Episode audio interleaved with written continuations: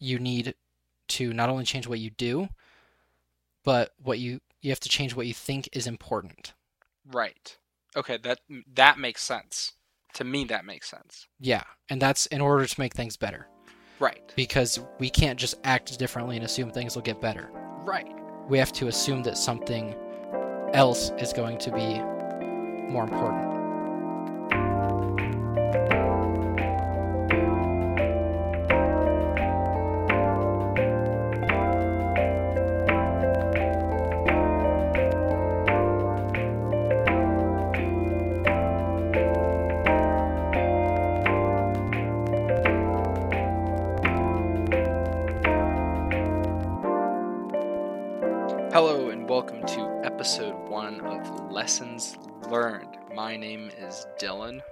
And I'm Evan. and uh Evan's actually going to be taking the lead on on this series. Uh so what what book are we talking about? Uh, we're going to talk about Maps of Meaning by Jordan Peterson. All right. And uh, the idea of this podcast, uh, Lessons Learned, is that uh, we're going to either take turns reading different books or uh, either Evan's going to come up to me with books and say, hey, uh, this is pretty cool in a philosophical standpoint. And we're, we're just going to discuss it as uh, some young men in college and just kind of the outlook on life we have on that. So, uh, Evan, I'll let you go ahead and take the lead on on these quotes that you found in the first couple chapters. Sweet. Well, I mean, obviously, there's going to be a lot to this book. It's known as a really deep book and kind of hard to get through. So, luckily, I'm going through it with someone that understands philosophy very well outside of this, which is why I can talk about it a little bit better. Um, but I thought part of the important stuff would be in the intro. So, I just kind of wanted to highlight a couple things because I know that you already know about Jordan Peterson Mm-hmm. pretty well. So part of it, I don't know if you knew, he started out as a socialist Oh, wait, when he was in Canada. Really? Yep, he was Okay. definitely a socialist. And something that he said in here was it was in college when he was really socialist because he had fallen away from God and everything when he was in high school, hmm or maybe a little bit before that. But when he was in college, he really got into it, and then he kind of got pushed away from it because of what he was seeing. hmm So here's one quote from it, and I wanted to highlight the first sentence of it especially, but the rest of it's also important. Mhm. So he says, The left had a long and honorable history in Canada and attracted some truly competent and caring people. However, I could not generate much respect for the numerous low level party activists I encountered at these meetings. They seemed to live to complain. They had no career, frequently, and no family, no completed education, nothing but ideology. Okay. and I don't, you know, want to talk too much about the things that we don't like about the left necessarily, Sure. but you know, that's kind of what he saw when he was there. And I mean, another thing that he did see while he was there, he joined this one committee board hmm that was in the school, and there were all these more successful people, and all of them were conservatives. Mhm. And he was like, I shouldn't be liking this people, like, what's going on here? So that was going on. But I really liked that first sentence that the left attracted truly competent and caring people. Because I think that's what happens now, Yeah. is they really look like a party that's all about social justice and doing what's best for everybody. Yeah. Well, it's it's really interesting. I think you see like a lot of um, very intelligent and strong-minded invi- individuals, like uh, like Elon Musk, for example. He was talking about how he usually always votes Democrat, and it's it's odd because you know he came from a different country and he came to America and started this incredibly successful business, Mhm. and I mean, how how could you not be at least moderate, if not right leaning? Because you know the whole, you know, capitalism and and conservatism that comes with that, and it's kind of surprising that those people kind of lean left. But it, yeah, that totally makes sense. That this idea that like, oh well, like I care about like people, and not just like about humans but like how they feel and like ensuring that like people are treated fairly it's like yeah that totally makes sense like coming from an outside place so a foreigner you know and saying well i was treated horribly so when i come to this new country i want to treat people fairly and that totally makes sense that that's how JP saw things. hmm Um, real quick for people that don't know Jordan Peterson, uh, do you want to kind of just brief because I'm sure there's plenty of people that don't know who he is. So just like a 30 second kind of who Jordan Peterson is. Yeah, sure. So he is a professor and clinical psychologist. He was a professor at the University of Toronto, and he initially got some controversy there because he opposed Canada's C-16 bill, which uh, pretty much made it illegal to not use people's personal pronouns. Mm-hmm. and he fought pretty hard against it as a free speech thing. And that's kind of where he rose to prominence. And then he's had some other interviews with people that kind of blew up. And then he has a book called 12 Rules for Life. And then he has a second one called Beyond Order. And those are pretty popular. And he's done tours based on those books. Gotcha. Okay. So this is that's just the intro. Is that he's just kind of discussing this. hmm Yeah, he's kind of talking about how he got to this place. And Okay. another part in the intro that he said, I don't want to stick to this one very long, Mhm. but he's part of what he said is he thinks the world is made up of beliefs Mm-hmm. in like a very real way. And he said he's become convinced that there are universal moral absolutes. So he does think that there's one thing that's true, There's universal. Like there is a- absolute good and absolute bad. Okay. So that's just something to keep in mind. Okay. So, but we can get into chapter one. There's a lot going on. He's pretty much talking about how we see the world and how we see meaning in the world and how that's changed over time. Mm-hmm. So earlier in the chapter, he talks about how, like, before the experimental mind, which was where, like, it's things like with science, age of reason, that sort of thing, they didn't see necessarily objective facts or Okay. things existing objectively where we can say, like, as a scientist or with a rational mind, say, like, that's a door and that's only a door, that's all it is Mm-hmm. everything for them had some sort of meaning behind it because they couldn't just have it be an object. Gotcha. Is pretty okay. much what he's saying. So he's saying that kind of that's where a lot of these mythological stories came from, Mm-hmm. and he's talking about Christianity as well. Okay. and he talks about myth, Okay. he includes it in that. So keep that in mind because at this point he definitely didn't believe that it was real. Okay. So one thing he says is we no longer believe our own stories, no longer even believe that those stories served us well in the past. Okay. And that's kind of where he starts out just saying that we don't credit anything that's not objective, Sure. is what he's trying to say. So, because things like religion or myth or whatever didn't use some objective standard to tell what's true, Mm-hmm. we dismiss it immediately. Um, and later, he on the next page he uses a Nietzsche quote, Friedrich Nietzsche, Mm-hmm. who's a philosopher. Uh, and Nietzsche says in this Christianity presupposes that man does not know, cannot know what is good for him and what evil is. He believes in God, who alone knows. Christian morality stands or falls with God. If one does not believe in God, then he cannot claim such a belief in the morality. It has no justification. Hmm. And I really like that quote. Um, because, I mean, obviously you and I know that we can't know what's best for us. Right. We can only try to listen to God and hope that we're going for the best thing that's out there for us to do. Yeah. Of course. Um, but what and this I've talked about this to you in the past. Um, the culture that we have now takes these presuppositions about what morality is and what's good and what's bad that came from the Christian tradition, and they tried to just apply it without God. So they tried to take the Christian morality, separate God, and then take the morality by itself. Yeah. And what Nietzsche says here is that that's not possible because you have no way to justify it. Right. Exactly. And like you can try to justify it with reason, Mm-hmm. but the problem with doing that is that ultimately our reason is still subjective Yeah. and you can't drive objective truth from a subjective mind.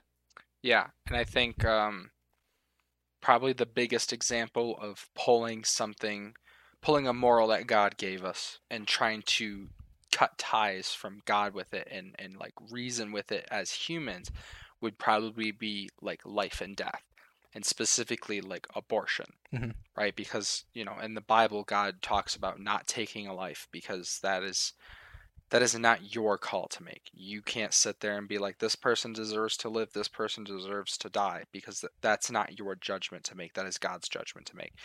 And as we see, like in society, like murder is a crime, right? Right.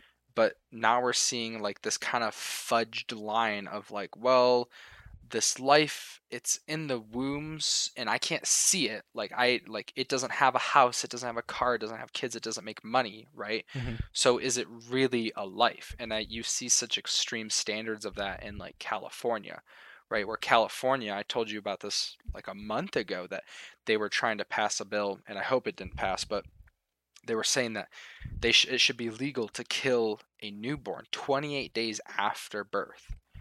Mhm. and it's and, and it- it's gone from like well it it's in a woman like this fetus it's it's not a human because it doesn't like live breathe and walk and talk right? So so yeah kill it.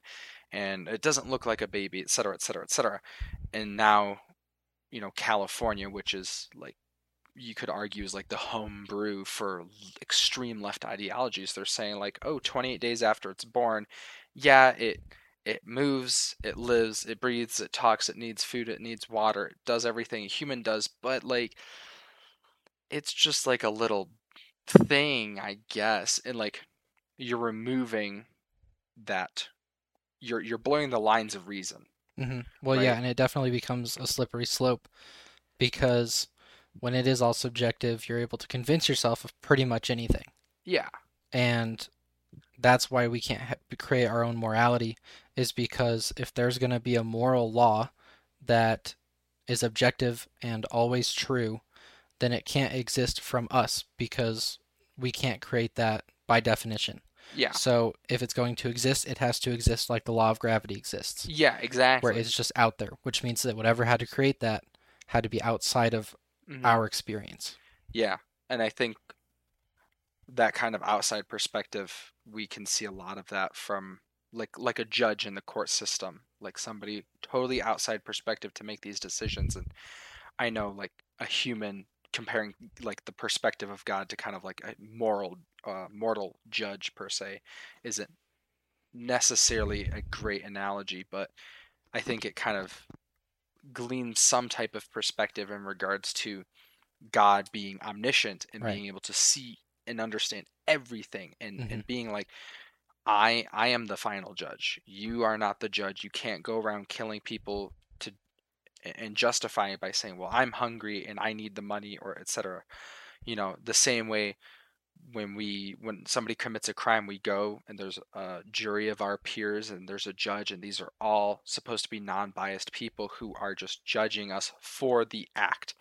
And I think when we have such incredibly important societal morals, such as like life Mhm. and death and, and Mhm. freedom and free will and stuff, to say that we as humans can just claim that and reason for that, Right. it's just not possible. And so, what JP says about that Nietzsche quote is what we accept as true and how we act are no longer commensurate. We carry on as if our experience has meaning, as if our activities have transcendent value, but we are unable to justify this to belief intellectually. And that's kind of that thing that we've just been talking about is you can't intellectually come up with a justification for why anything would have meaning or why there's morality. Yeah. Um, we're just not able to do that as humans. Oh, for sure. We can say that things will give us meaning, but most of the things that Western society previously said gave us meaning, things like family hmm and doing things for others and that sort of thing, that's Judeo Christian values. Yeah. And what that's kind of been replaced with, especially the things that we've been seeing really recently, are effects of the sexual revolution, Yeah. where they say that sexual freedom will give you the most meaning, or Right. having a career, financial success will give you the most meaning. hmm And there's no way to justify that. Yeah. Um, Isn't And I it mean- kind of ironic that what the Bible's calling us to do and what kind of is God's way of saying like if you follow me and you and you have this family and you raise this this family under good Christian grounds, you really do feel fulfilled and happy and just like yeah, following God, you you feel like your life is fulfilled even though like you know right now both of us were you know just we're in college we're trying to get through this so we can fulfill what we feel god's calling us to do you know Right. it's funny that uh the society or sorry um the part of society the left that cares or claims to care about you know how people feel and how people are living their life they're like oh you want to be fulfilled they're they're saying to do the exact opposite god calls us to Mhm. do you know oh just go have sex go out and party with people get drunk abuse drugs and and do all these wild Right. crazy things and it, and that is the opposite of what god calls us to do and you see most of those people are miserable Right. Well, and to me, it seems like a natural progression away from God towards that, where if you leave God and stop listening to God, then, yeah, I mean, it, it would make sense then that if there's nothing else, then what would give you meaning is the things that are maybe pleasurable, mm-hmm. because what else would there be in life? Yeah. And especially, you know, it, what I, something I really like about this quote is it implies that if there is no such thing as God or anything like that, and we're just on this big rock, Mm-hmm. there's no meaning at all. Yeah Because where do you derive that meaning from? There's nothing there to give you meaning. exactly It's just a big rock, and we're just pieces of flesh on a rock yeah well i mean like some level of like what bacteria is what they're saying we evolved from or something Right. I think that's part of where life started. Yeah. yeah And it's like you can't say that life has any meaning if that's where it came from, because where do you derive it out of? yeah And I mean, philosophers will say that certain things can give you meaning, mm-hmm. and you know, I'd like to do more studying about it, obviously, but to date, I haven't found anything convincing, and it appears that Jordan Peterson feels the same way. Yeah, and given that Jordan Peterson, even though the book what 1998, 1999, I think. 1999 he wrote it, even then Jordan Peterson was far beyond our years. Right. And I would say having experienced plenty of things and Mhm. having been a socialist, having been on that side of, you know, the soc- society and hmm and culture and stuff. And he still is like, you just can't derive life meaning from that. Yeah. That's a that's a pretty impressive statement. I think so. And so he moves on and he talks about kind of the what seems to be face validity for these quotes or for these old myths and stuff like that. Um, so a couple quotes that he says about that. The first one is this means that mythical rules are so powerful, so necessary at least, that they maintain their existence even in the presence of explicit theories that undermine their validity. And another one that he says is it is is it actually sensible to argue that persistently successful traditions are based on ideas that are simply wrong regardless of their utility? So both of those kind of put together in my mind um, he's pretty much saying like what a lot of people say these days is because you can't back up religion with objective or myths for that matter Mm, because you can't back them up or prove them with objective science or empiricism or whatever because that's the case then there's no value to them at all. Mm, but what he's saying here is like things like Christianity, even though there could be empirical evidence or supposed empirical evidence that might undermine them. mm, So, for example, like evolution, mm, um, even given those things, these rules are still in place that came from Christianity. mm, Um, and I mean, I think that's pretty true. I think even Yeah. when we have things to say that may be part of this, and I'm not saying I think this, but in the minds of people that do think that Christianity isn't real because of like scientific reasons or whatever, mm, even in their minds, they don't think that Christianity is real, but they're still using the Judeo Christian value system to tell them how to act. yeah, That's pretty profound. yeah. No, that's it's wild, and I would uh, Well, I- if they're using it, it's like recognition that they know that it's yeah. important or good or true. Well, weren't we talking um oh maybe like 3 weeks ago about that there's more proof about um like Jesus and the events that happened around Jesus than like Socrates? I mean, yeah, there's for some of those ancient Greek philosophers, we don't know who actually said what Right. and stuff like that, and they're older than Jesus, obviously. Right. And luckily, I mean, these days people don't contest that Jesus existed. Sure. What they do contest is that he was just some like random prophet guy, and that he wasn't actually the son of God. and it's just that's what just blows me away is you know as as science advances and as uh, historians start going like okay well let let me debunk the bible and by trying to debunk it they inadvertently you know they they show you where the dead sea scrolls are or they they're like oh well there might be uh there might be some maybe a little bit of fossilization of some wood that might be Noah's Ark, Mhm. maybe, and it's like it, it's just funny to see. You know, not only do we, or just just society in general, follow these Judeo-Christian values, hmm but you know they they they're like, okay, well, yeah, I I can get that that Jesus might have been like a guy, but like crazy guy, but then more and more proof come up, you know, or more and more evidence comes up Mhm. that these events did happen.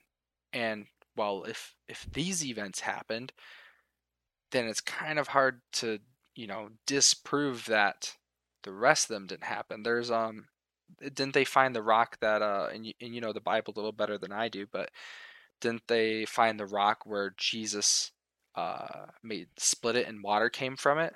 I'm not sure. I'm I, I, I don't I don't know that story. I, I don't know if you do. Um, and I, I could be totally wrong, but I know that there was a biblical stone where water came from it in the middle of a desert. There's no Right. water anywhere near it or anything, and water came from it. And you know, scientists or historians, archaeologists these days found it, and they were looking at it, and and there was proof that the only way it split and the only way it eroded was because of water. hmm And it's in the middle of this arid desert. There's no springs anywhere underground. There is no source of water anywhere, anyhow. And yet it exists. Um, I just looked it up for you. It's not Jesus, but it is Moses Okay. Moses. in Exodus. Um, he ends up pulling, yeah, water out of the stone hmm so they can drink it. Right.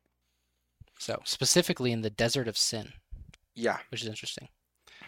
Um, definitely a, story to look into. So yeah, I think that's really cool. I think something that our pastor talked about maybe a month ago now that always really stuck with me is that Jesus and everything that he did, all the stuff that he preached, hmm he didn't give you the choice of saying that he was just this really good moral philosopher or something like Yeah. that. Because obviously everything he was saying was very helpful hmm and it made people's lives better. Like if you live according to those things, Right. I would argue pretty confidently. Mhm. And, you know, so obviously he's speaking some sort of truth about what's good. Sure. And what Pastor says is that he didn't give you the option of thinking that he's just a philosopher because he is either the son of God hmm or he's just a crazy guy. Yeah. He doesn't give you an in between. Yeah. And it seems less plausible to me that he would just be some crazy guy, given that he is giving this really good advice about how to live and that sort of thing. But like he says, he is the Son of God and all these things. So it's like he just doesn't give you that option. So if you Mhm. just read the Bible and like that stuff is super intact too, Yeah. which is crazy. I know it's been through translations and stuff like that, but you can still go back to the ancient Greek and the ancient Hebrew Yeah. and see what they originally said. Well, that's something you, uh, me, and and our girlfriends have been doing, in when we're doing like the when we're reading the Bible and discussing it and finding the deeper meaning. Is we find often that in your version you have slightly different wording than ours, and while a lot of the sentences feel flipped, so instead of like uh, and God said da da da da da, your version will be like da da da da da said God, and Mhm. and I kind of get lost when we're reading it through, but will uh, what was the word yesterday? Regretted.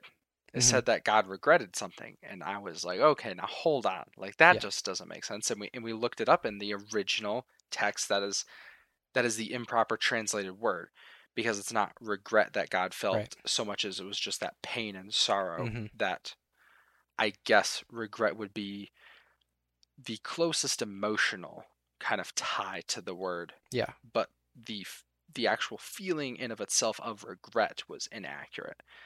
Um, but it it just goes to show that you can, in fact, especially with our technology today, go back to the original Hebrew, go back to these original texts. If if you're reading your Bible, you know, uh, the New International Version or or whatever one you're reading, it's like, well, I can pull out my phone that's in my pocket at all times, and I can double check to make Right. sure that this is true. Yeah.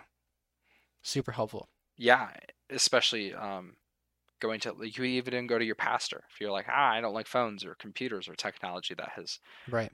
Run this world for so long. You just go to your pastor. I'm sure that they've studied Mm-hmm. it, and and our our pastors have proven that time and time out. Yeah. Right.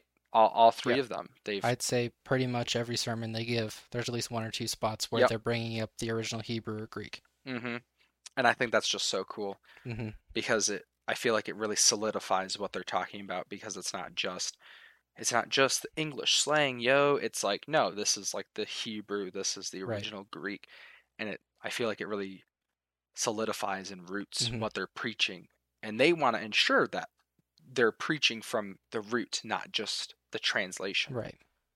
Yeah. Um, so moving on in Maps of Meaning, he kind of moves on to talk about the how we use morality and like how we value things. hmm And I just picked one quote kind of from that whole section because I really liked it.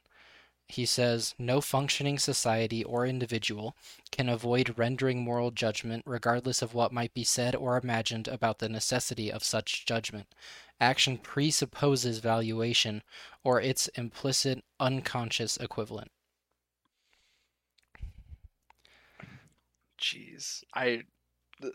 Small side note. Sometimes when you're reading these things, Yeah.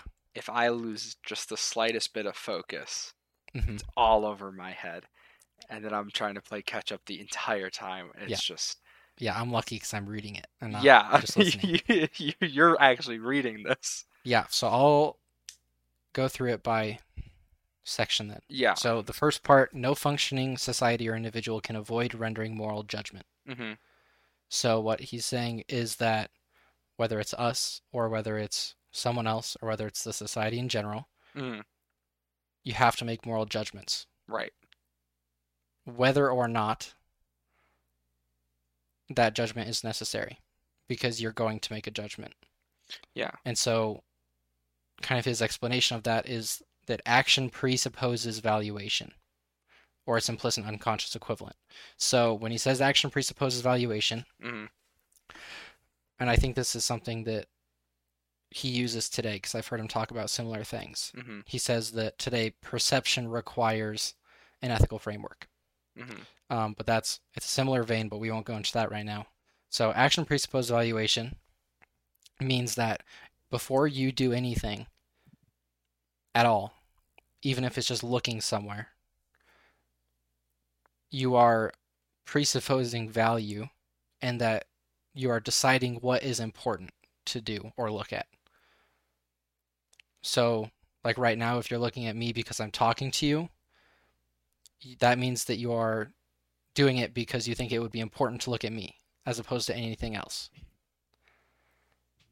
And I think it's just crazy because if you're giving things value hmm before you can even act upon them, then you have to have, like Jordan Peterson says, an ethical framework or some moral system that can tell you what is valuable and what is important. Hmm. And for the implicit or unconscious equivalent, that just means that because we have to act so quickly, you can't always be aware consciously of what you're valuing. Sure. So if you're just kind of, you know, you look and move sometimes without thinking about it. hmm So that's just like an unconscious decision about what's valuable. Right. So, j- just so I can clarify, so we can discuss this better. Um, so what what you're valuing Mhm. needs to derive from like a uh, like an important moral sense? I think so. Okay, Jordan Peterson calls it an ethical framework. sure. But and that's why he thinks that you can't perceive without a moral framework because part of perceiving is like seeing or looking or whatever.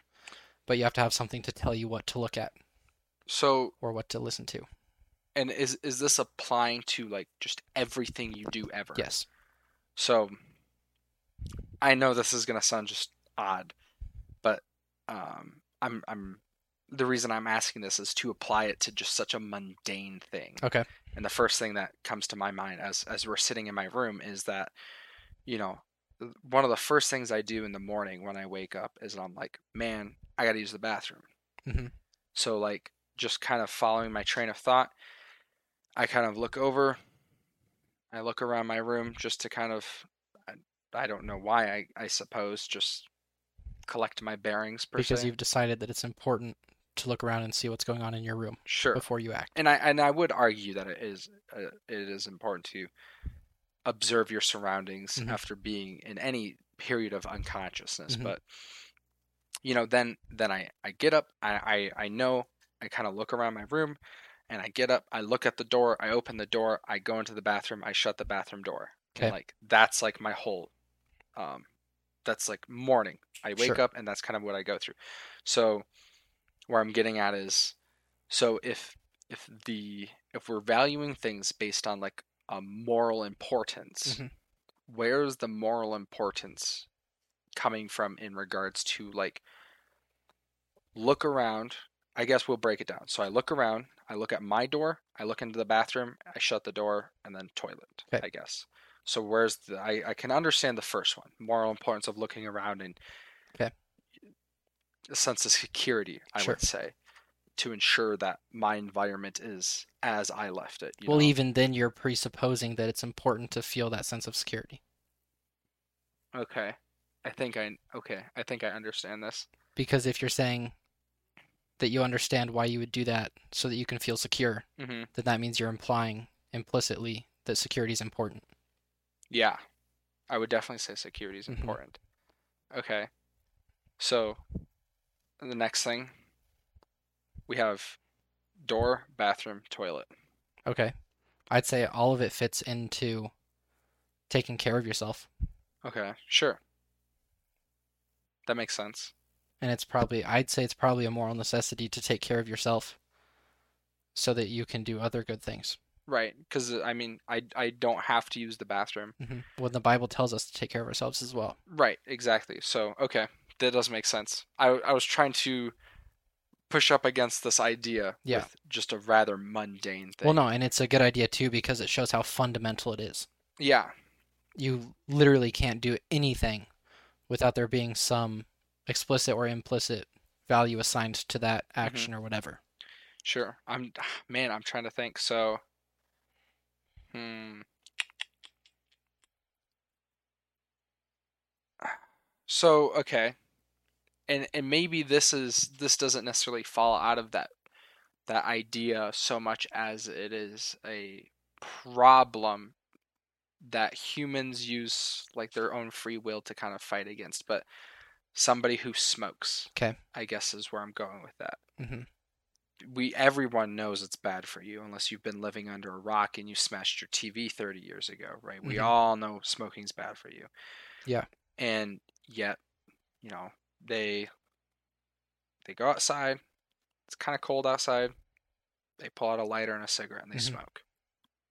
Well, I mean, it, once again, it's the it's the action presupposes valuation, hmm like he says. So the fact that you're taking out the cigarette means that you value doing that. But like on what moral grounds? I mean, I don't smoke, so I'm not sure what moral grounds you would do it on. Sure. I know it's a lot for for a lot of people they validate it by saying, you know, it's a it's a stress reliever. Right, which is once again taking care of yourself. right? But at the same time, it's harmful. Right. And I would say also what can um what can come into it is biology. hmm You know, you can't ignore biology. So if your body's forcing you to do it per se, Mhm. then you know, you might not have a moral reason for doing it, Mhm. but your body is still giving it value. Mhm. But isn't this whole idea derived from having like this innate moral importance? Or am I am I being confusing? No, I think you're I think it is always there. Mhm. Um, I mean the I'll read again the second part of his first sentence. We have that moral judgment, regardless of what might be said or imagined about the necessity of such judgment. Mhm. So even if the moral judgment isn't very like necessary, Mhm. there is still some sort of moral judgment being made. Sure. You just can't live without it. Yeah. And I mean, I would say that individual actions Mhm. would be better thought about as more of a sequence of multiple actions. So, like when you're going to the bathroom or whatever, opening and closing doors is just part of that general sequence of actions. Sure. I wouldn't say that opening or closing the door has any specific moral judgment as much as that sequence of actions that you've decided to do. Right, which is ultimately take care of myself. Right. Because I could choose to not use the bathroom, and then one, I, that would just be uncomfortable. hmm And then two, there are health consequences that come from that. Yeah. Um, So does that make sense? yeah, it definitely makes sense. I guess I'm trying to understand the moral importance of smoking beyond the fact that it is now an addiction, Right. you know, and and maybe that's what it is. It's could be. I mean, things can override. Right. Obviously, I mean, if you're looking for some sort of moral judgment, I mean, people do things that are obviously not good, hmm and they can justify it. Right. Even if it's not a good morality, it can still be there. Okay. Yeah. Okay. Even okay. So it's it is moral, moral Mm-hmm. importance. Period. But that moral importance doesn't necessarily mean hmm the society thinks that's a, a morally just Yeah. reasoning. Yeah. Or even biblically speaking. And yeah, and I don't know if a safer word to use instead of giving it that moral thing. I think the moral judgment sh- should be able to apply to everything. hmm But if you want a safer word, I would use the valuation, that it's given value before you act on it. Right. That's Which is the word you've been using. That's the safer word to use. right. I would say. Before so, you go down into the rabbit hole of like where's individuality Mhm. and and personal moral judgment and importance and stuff Mhm. which goes into like a whole social construct and individual construct and yeah okay understood So, speaking of bad things, such as smoking, Mhm. uh, another quote that he says uh, in order to make things better, sometimes mere alteration in behavior is insufficient. We must change not only what we do, but what we think is important. Hmm This means reconsideration of the nature of the motivational significance of the present and reconsideration of the ideal nature of the future. oh man i So- i almost totally followed that one so yeah, it gets hard at the end. There's two pieces there that Mhm. he talks quite a bit about in this book hmm or in the first chapter. One is the motiv- the motivational significance of the present, and the other is the ideal nature of the future. So he is talking about here basically the is-ought problem. okay And a quick summary of the is-ought problem is how do we go from what is, hmm aka the objective world, okay to what ought to be, okay or morality. okay So what he's kind of talking about in this book in general, at least in this first chapter, is that the is-ought problem can't be solved by just objective science. Because science can't tell you what to do morally. It can't tell you what's good and it can't tell you what's bad. yeah it can only tell you what is Yes. okay. So that's kind of the is-ought problem. okay got it Um, so when he says this means reconsideration of the nature of motivational con- significance of the present and reconsideration of the ideal nature of the future, it's pretty much in the present what is significant to you and what is making you act in the way that you're acting. That's your motivational significance. Okay? okay So, given the things that are in your present hmm and that are making you act in the way that you are, hmm or whatever's going on, then you have to think about the ideal nature of the future. So looking forward, what's the ideal thing that would be happening? Okay. Okay. So those are those two parts. Okay. And so I'll go back. So he's saying that alter, alteration of behavior is insufficient. In order to change, you need to not only change what you do, but what you you have to change what you think is important. Right. Okay, that that makes sense. To me that makes sense. Yeah, and that's in order to make things better Right. because we can't just act differently and assume things will get better. Right. We have to assume that something else is going to be more important. Mhm. So I would an example that I've struggled with in the past, I guess, uh, would be for the motivational significance of the present. Mhm. Let's say that that's video games. Okay. I am motivated to play video games because they're fun. Right. But, you know, I don't get meaning from video games Sure, yeah. because they don't accomplish anything. Actually, I personally think that video games give you a false sense sense of accomplishment that's not helpful. Mhm. and it's just like a distraction. Um, but I do still play video games. I'll make that clear. Mhm. But I still think that's true. Um, but okay, so if we're taking video games and they, that's what you think is important because you want to have fun, or whatever whatever reason you're playing video games, Sure. um, you need to rethink what's important about that. So you can't you can't just stop playing video games Yeah. because you're just going to want to play them. right. So you have to reconfigure what is motivationally significant Mhm. in your present first. That's step one. Mhm. And then part of it is reconsidering the ideal nature of the future, which means looking at the future and you might have to move things around to decide that something that you didn't think was important previously should be important. Right. And that's how you make things better. Mhm. because with the video game example, playing video games and always thinking that they're going to be important like in your future, Mhm. that's not going to change anything. The video Right. games are going to be the same. You're not going to make any difference Mhm. in your life. And especially like if with it, if it was me, I would find times where especially during the summer when I didn't have school and stuff, I was just unsatisfied. Yeah. I just got bored with video games. I have, you know, a bunch of them on my Steam Mhm. uh, game list, but or in my library. But with all of those, I was still bored. Yeah. And I felt like there was nothing for me to do. The way to make that change isn't just to play a different video game. You can't just change that behavior. Right. A fix for that would be something else has to be important. Yeah. And that's kind of what he's getting at here. And I think it's super important if you're trying to make important changes. Yeah. And I think that's what he does in his book 12 Rules for Life and Beyond Order Mhm. is he's showing people that there's these other things that are important than what they're focusing on. And I think that's part of why the sexual revolution is so bad because it's telling people that these things are what's important Yeah. and it's reframing people's minds to think that that's the important things. And it's not even just the sexual revolution, so it's not just sexual freedom, it's also things like careers Mhm. or financial success because then people people are told and reframe their minds to think that that's what's important and you can't just like stop doing that you have to reframe your whole mind to realize there's other things that's important Man. Oh man.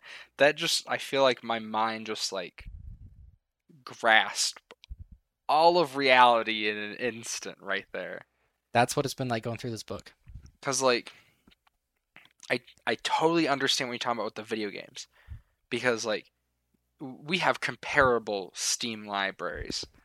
i don't Um, know i've got like 200 plus so- Okay, we don't have comparable Steam libraries, yeah that's a problem but I, I'd say we have comparable game libraries. sure Cause you know, I I have I got two Xbox, the 360 and the One. Mhm. I have plenty of games on both systems. I have all the old games and stuff.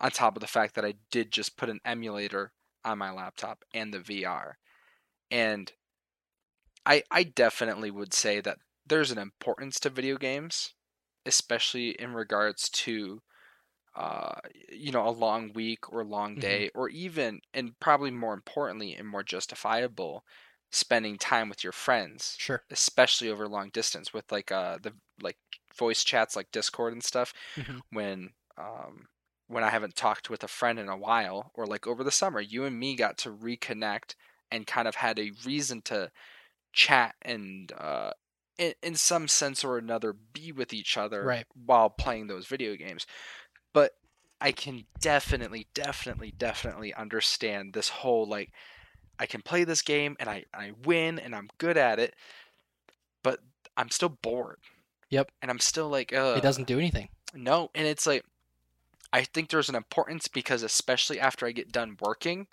like when I was working on the motorcycle and I was covered in sweat and stuff and I took a shower and I was like, "Ah, I get to like chat with Emma and I get to play some Forza Horizon 5." And that's it. And it wasn't inherently about like being amazing at it. It was just about the enjoyment. And after that I was like, "Man, my day feels fulfilled. I I I did the work and I had some enjoyment out of it." And I think that enjoyment's uh, indicative of each individual person. Mhm. But man, does that? If I feel like that explains so much. I Mhm. I just remember growing up and and not feeling satisfied, and I think a lot of it derived from you know my family lacking eh, the center of like what God calls you to do Mhm. you know and and when you when you when you fill your life with that moral importance of what God calls you to do and being with family and being with community and and working hard and then taking the time after working hard to relax and enjoy like that's something I'm realizing now and the fact that you've now explained it to me in like more tangible concepts I feel like I can understand so much more better. Like Mhm. especially now with me like losing weight, right? So like I'm doing this new diet and stuff and it it's not just I can't just go I'm going to stop eating Yeah. bad food. Yeah. I'm going to stop eating so much food. Mhm. It is like what do I value more? Yep. The cookie and how good it tastes or do I value being slimmer and healthier and Mhm. and having more energy? And it, and, and it, it truly was me saying no. I, I I value being slimmer and I value being healthy and I value being strong above all else. Yeah. And physically strong, but that had to take precedence. And I found that once I did value that much more than like the cookies, it's like, man, this is kind of easy. Like it, it you know, I miss having a cookie every night, you know, or after dinner or Right. whatever, but it's like I feel much more fulfilled Mhm. at the end of the day and reflecting and going like, man, like I I didn't have any cookies today. You know, the the only sugar you know I've been having is like the honey and I Mhm. and I do try to use that leniently throughout the day. So it's like yeah, I did I especially on the days where it's like I inadvertently like fast or something where like I eat a small breakfast and then I go all the way to dinner and I was like, man, I wasn't that hungry. It's like wow, like I I valued myself and my health over like the short satisfaction or Right. something. Yeah. No, change is very hard Yeah. When you're when it's only behavioral. Yes. You really have to rethink about what's important. Yeah. And that that's been I think what we're both figuring out the past year or so. Yeah. No, for Especially sure. moving closer to God. Yes. I I would argue a hundred times to Sunday that when you put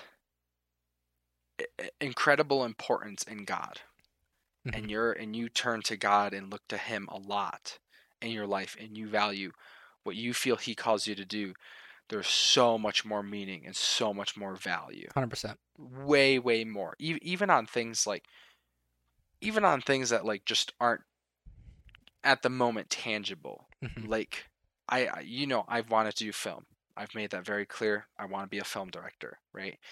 And it wasn't until recently that I felt very lively about it, Mhm. especially when I when I was when I called you and I was like, "Evan, I got I got to write the script and I got to submit it to the Daily Wire and you know, I got to reach out and I start got to do these things." And and you were like I asked you, I was like, "Are you cool doing a podcast?" And then what was it like last week you're like i think we should do a podcast and it's like it's like this this moment now for me Mhm. is way way way more valuable than a lot of things that i've, I've done in my life Right. you know because i feel like not only are we doing something cool unique and productive i feel like this is the direction that God might be calling both of us. Right.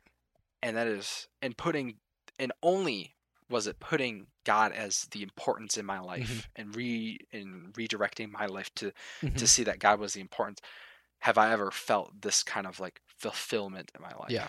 It's crazy how much better it feels to be doing something for someone beyond yourself. Yeah. Oh yeah. Like doing something for God. Mm-hmm. How is there anything more important than that? Yeah.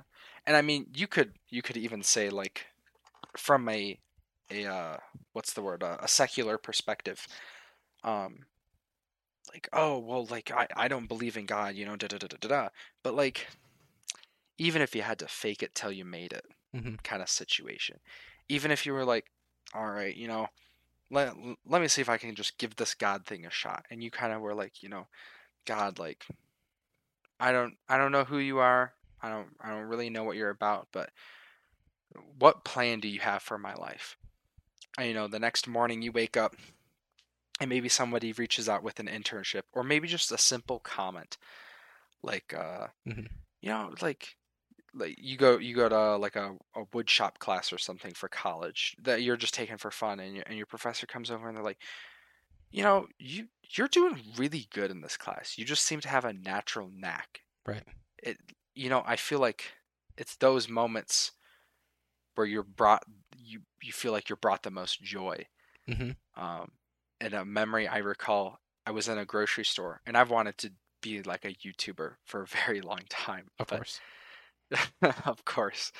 But um i was at i was at the grocery store and i i, I always tell stories um but my mom i was telling my mom a story and uh she laughed and and we laughed and she thought it was funny and stuff and some other just just a random customer. I think we were at uh Meijers which i know you don't have Meijers here but you know Yeah. it's like fancy walmart so we were at fancy walmart and just some random customer or something she overheard me laughing and telling my mom just kind of like the story. And you know i always kind of play it up just to be a little bit funnier is really my goal.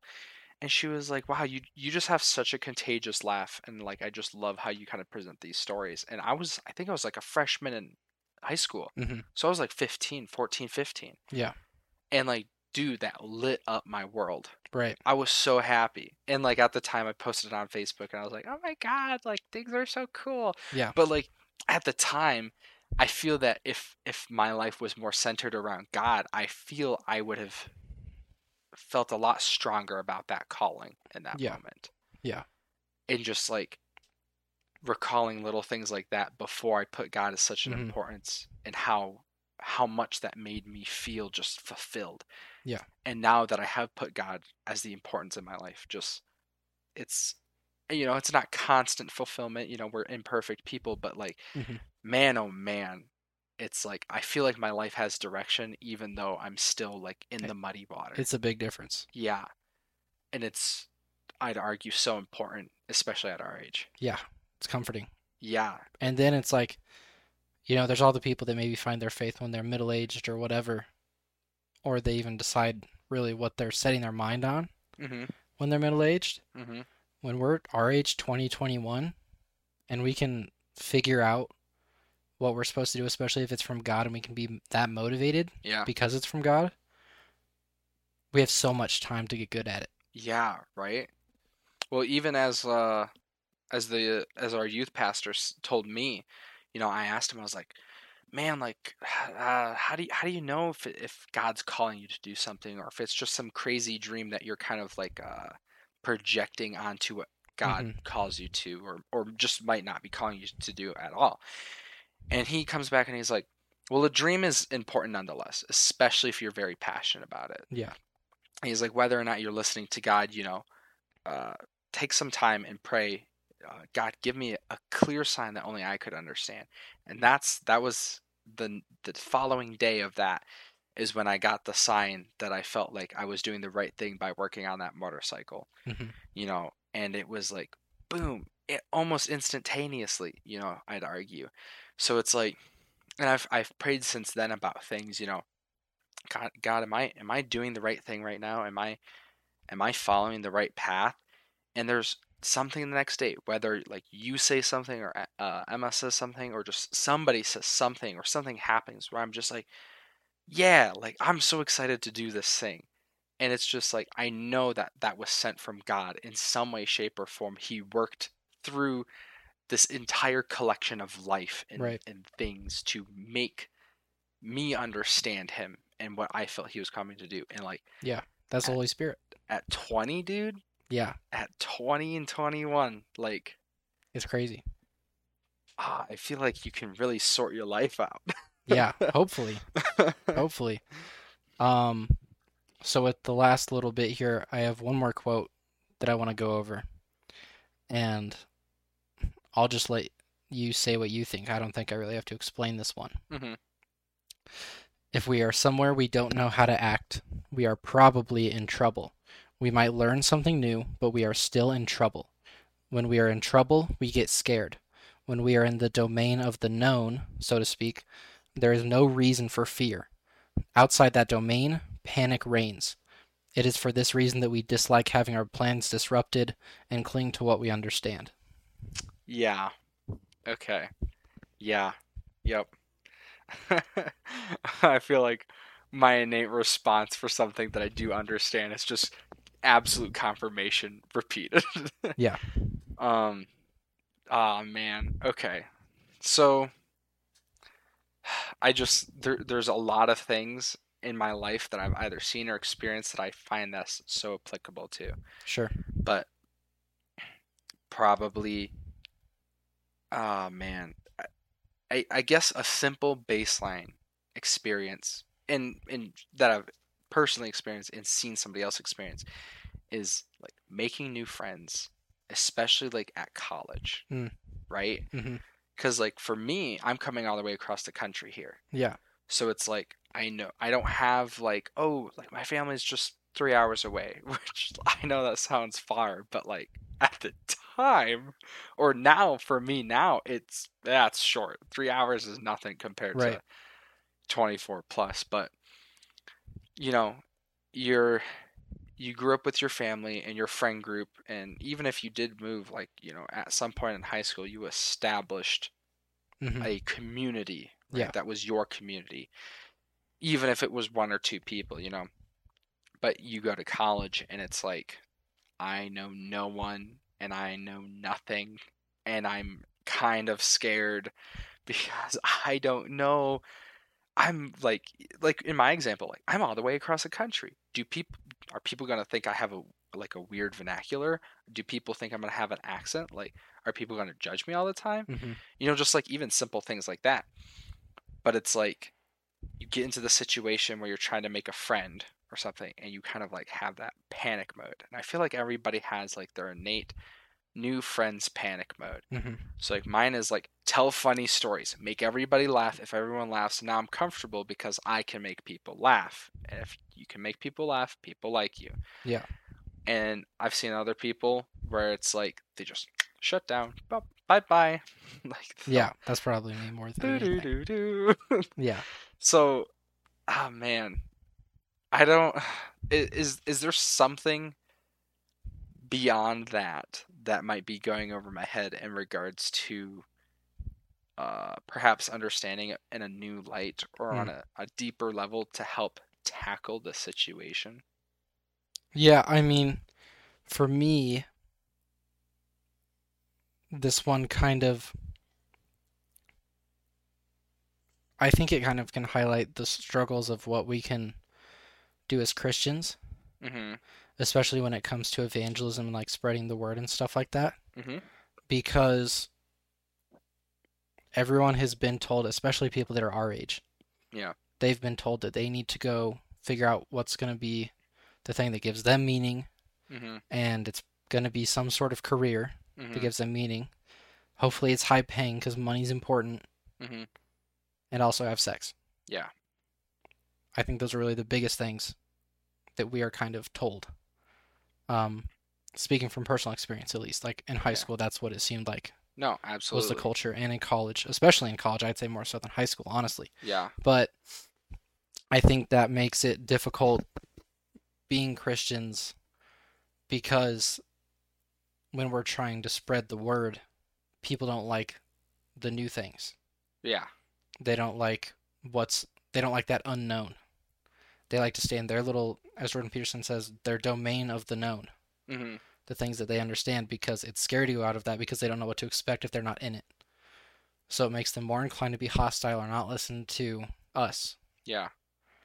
And I think it's also prevalent because even people that are Christian can struggle to maybe like say jump in your faith with God Yeah. because you don't know you don't know what that will necessarily entail for you. Mhm. I mean, like the Bible tells and stuff like that, but understanding it intellectually what will happen is way different than like Yeah. being prepared for like the the presence of it. Yeah. And I think it can just be something that can hold us back, Mhm. people our age back from being willing to hear the word of God because they don't want to hear something like that, Mhm. especially when they're told that it's a bad thing Yeah. by a lot of people in culture. So when it's this thing that's probably bad according to them, you know, they're definitely going to cling to what they already understand. So that's where I saw that quote. Yeah. So, um, re reapplying that to personal experiences, but on the terms of like God and Christianity. I know you've heard this story a, a, a multitude of times, Mhm. but uh, I think in this situation it is rather applicable, and I'd argue strongly applicable, especially for those who um, are are kind of like on the fence about God, or they're like, yeah, I, like I believe in God, but like hmm they've never really reached out. And it's of course the story of when my mom when I called my mom and I was, you know, and I was sitting there questioning, you know, what what is the easiest way to not wake up tomorrow morning that least inconveniences people. hmm And I called my mom and I was like, you know, I I'm I'm in this situation that I just I can't I can't do it anymore, mom. And she was like, well, you should pray. And you know, as like I grew up, I believed in God and stuff, and it was like, yeah, like God, but like, Mhm. man, it was like those words hit me like a truck because it was like you're in this incredibly difficult situation. I want you to reach out to something that you've only just kind of conceptualized Yeah. you know and it's like oh no because you're like you're you're at rock bottom man you're at rock bottom like you don't want to be at rock bottom anymore and you will do whatever it takes to not be at rock bottom Mhm. so if if plan a is talk to a concept and plan b is not be alive anymore i'll take plan a first for sure Yeah. but like why is that plan a you know and it, it was definitely exactly like you said it's just something like you can intellectually grasp that you're just not literally ready for Yeah. and you know i i, I know you've heard the story but you know i i was like okay yeah yeah mom i'll do it. And you know at first it was a little like you know that's i feel kind of weird about it you know i haven't done it in a while and she's just like well just like just do it just do it. And she didn't she didn't sound scared she didn't like she wasn't on the verge of tears or anything she was she just seemed very calm. Mhm. you know she was like well just can you just pray? And i was like yeah okay okay mom i i, I can pray for you like that's what i'll do. So i remember i sat down in the room and i put my back against the door just safety but um you know i i crouched down I put my butt on the floor and i crossed my hands um, on my knees and I I just prayed to God and I did it in the only way I knew how to, which was very just kind of like friend to friend. Yeah. You know, so I was just like, Hey God, I know we haven't talked in a while and I just kind of like chatted with him and I was just like, you know, I, things are hard. Things are hard, hard. And I just I can't do it anymore. Like I really cannot just do this anymore. It is it is beyond me Mhm. and I I just kind of sat in silence for a little bit, um, and I said just a, like a couple more closing words, and I, I you know amen. I sat there for a minute, and I stood back up, and like, dude, I I kid you not, it felt like there were like hands on my shoulders, but they were like picking me up Mhm. and just like what a wild feeling that was. Yeah. And I my mind was so clear and I was like I need to get myself out of this situation. And I just I did exactly what I needed to do to remove myself from that situation a- as as quick as possible Mhm. and uh you know it was it was difficult to get through that situation but and i just i felt like i was not alone Yeah. not even a little bit i felt very very supported and i felt like somebody was standing right there and they were like all right let, let me help you let me Yeah. help carry this burden Yeah. and like It's crazy. it's wild. Yeah. And like I just I have to say like if you're ever scared, like if anybody's ever scared to like take that step, be scared and panic and do whatever you got to do, But just it take that step for sure. cuz like Mm-hmm. man, that like from there, you know, from there that changed Everything. everything for me. Yeah. And that was what, 2 years ago? Something like that. No, a y- Year and a half. year and a half. No, a year and a couple months. Sure. I think. Yeah, no, it's only been like a year and a couple months. hmm And Did a lot. yeah, it's it's changed a lot. Yeah. It has changed so much and just yeah, and and that experience I feel covers a lot of things that we just discussed, you know. Yeah. Well, I was gonna say to tie it back, in a kind of a nice knot Mhm. as we close up. That is a truth that can't be defined by objective empiricism, Yeah. Yeah. but it's still true. Yeah. And that's what so many people miss today because they think that in order for it to be true, it has to be objective. Right. And you know, there's a lot of people you hear a lot of people that are like, "Oh, well, I only believe in objective truths." Yeah. And it's like but like you, Mhm. if if you're at your lowest, even if you're not at your lowest, even if you're just at a low point, couldn't you just for a second try Yeah. and just put a foot out there Right. and see if if it helps you? hmm you know because man like for like so from there i put myself in a difficult situation and from there i experienced a subjective truth right and on top of the subjective truth hmm it changed the importance of my life what Yeah. i valued to be the true importance in my life hmm and just like Changes everything. yeah Yeah. and what an experience Yep. So we'll go more into maps of meaning. That was only most of that was chapter one in the intro. mm-hmm. So there's a long ways to go. Mhm. Uh, next section's more gonna, I think, gonna be biology based, but I don't know for sure yet. sure I know he goes into the brain and stuff like that, but there will be a lot to go through. Um, kind of the thing that he's trying to do is figure out these mythical rules and stuff like that, Mhm. religious rules, and he's trying to ground them in empirical evidence sure so that he can fix that is-ought problem. Mhm. He's not going to be able to do it. Um, fair warning, but that's his goal. So Yeah. that's what we can look forward to. well i think uh for first episode this was rather successful i think we covered a lot of good topics Yeah, I felt good. Yeah. Um, well, thanks for everybody who's listening to this podcast. I hope you enjoyed it. Evan, do you have any closing remarks? Read 12 Rules for Life. Yeah, that's that's something I gotta read for sure. Um, closing remarks. I'd say if you're scared to do something, take the step, especially if it's reaching out to God, because I promise He's waiting.